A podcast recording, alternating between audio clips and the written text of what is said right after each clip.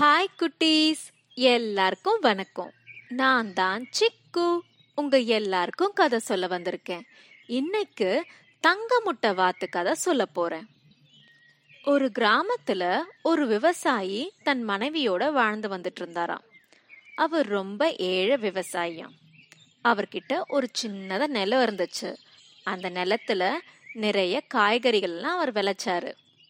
அந்த காய்கறிகளை கொண்டு போய் மார்க்கெட்டில் விற்று அதில் வர காசில் தான் அவங்க ரெண்டு பேரும் வாழ்ந்துட்டு வந்துட்டு இருந்தாங்க.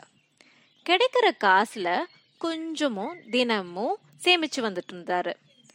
அப்படி தினமும் சேமிச்சு வந்த காசுல ஒரு நாள் நல்ல ஒரு அமௌண்ட் சேர்ந்துச்சு அவருக்கு. அதை வச்சு ஒரு வாத்து வாங்கலான்னு அவர் முடிவு பண்ணாரு. ஏன்னா அந்த வாத்து முட்டையிடும்.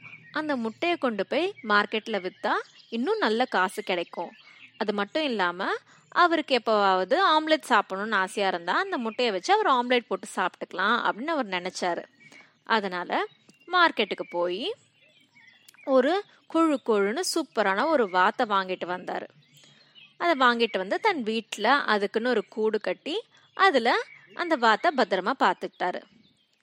மறுநாள் காலையில் அவங்களோட மனைவி இந்த பாருங்க நீங்கள் முட்டை கேட்டீங்கல்ல போய் வாத்துக்கிட்ட இருந்து ஒரு நல்ல முட்டை கொண்டு வாங்க. நான் உங்களுக்கு ஆம்லேட் பண்ணி தரேன் அப்படின்னு சொன்னாங்க. இவரும் இந்த வாத்துக்கிட்ட போய் ஒரு முட்டை இருக்கான்னு பார்த்தாரு. என்ன ஆச்சரியம்.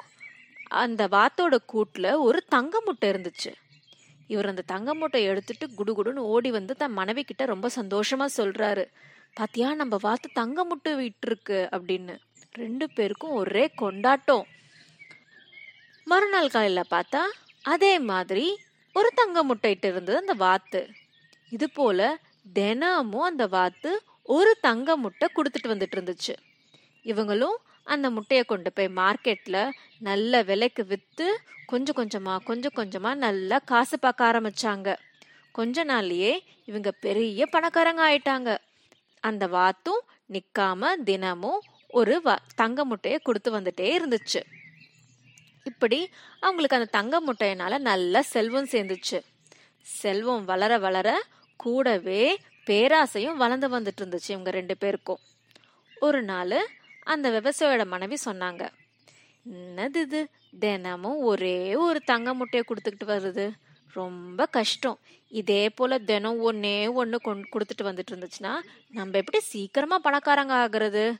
அப்படின்னு சொல்லி புலம்பிட்டு இருந்தாங்க அதுக்கு அந்த விவசாயி சொன்னாரு நம்ம என்ன பண்ண முடியும்? நம்ம வாத்து ஒரு தங்க முட்டை தான் கொடுக்குது அப்படின்னு சொல்லி சொன்னாரு. அதுக்கு அவங்க மனைவி சொன்னாங்க ஆ இதுக்கு தான் நான் ஒரு சூப்பரான ஐடியா ஒன்று வச்சுருக்கேன். நம்ம இதுக்கு வாத்து தங்க முட்டை கொடுக்கும்னு வெயிட் பண்ணணும்?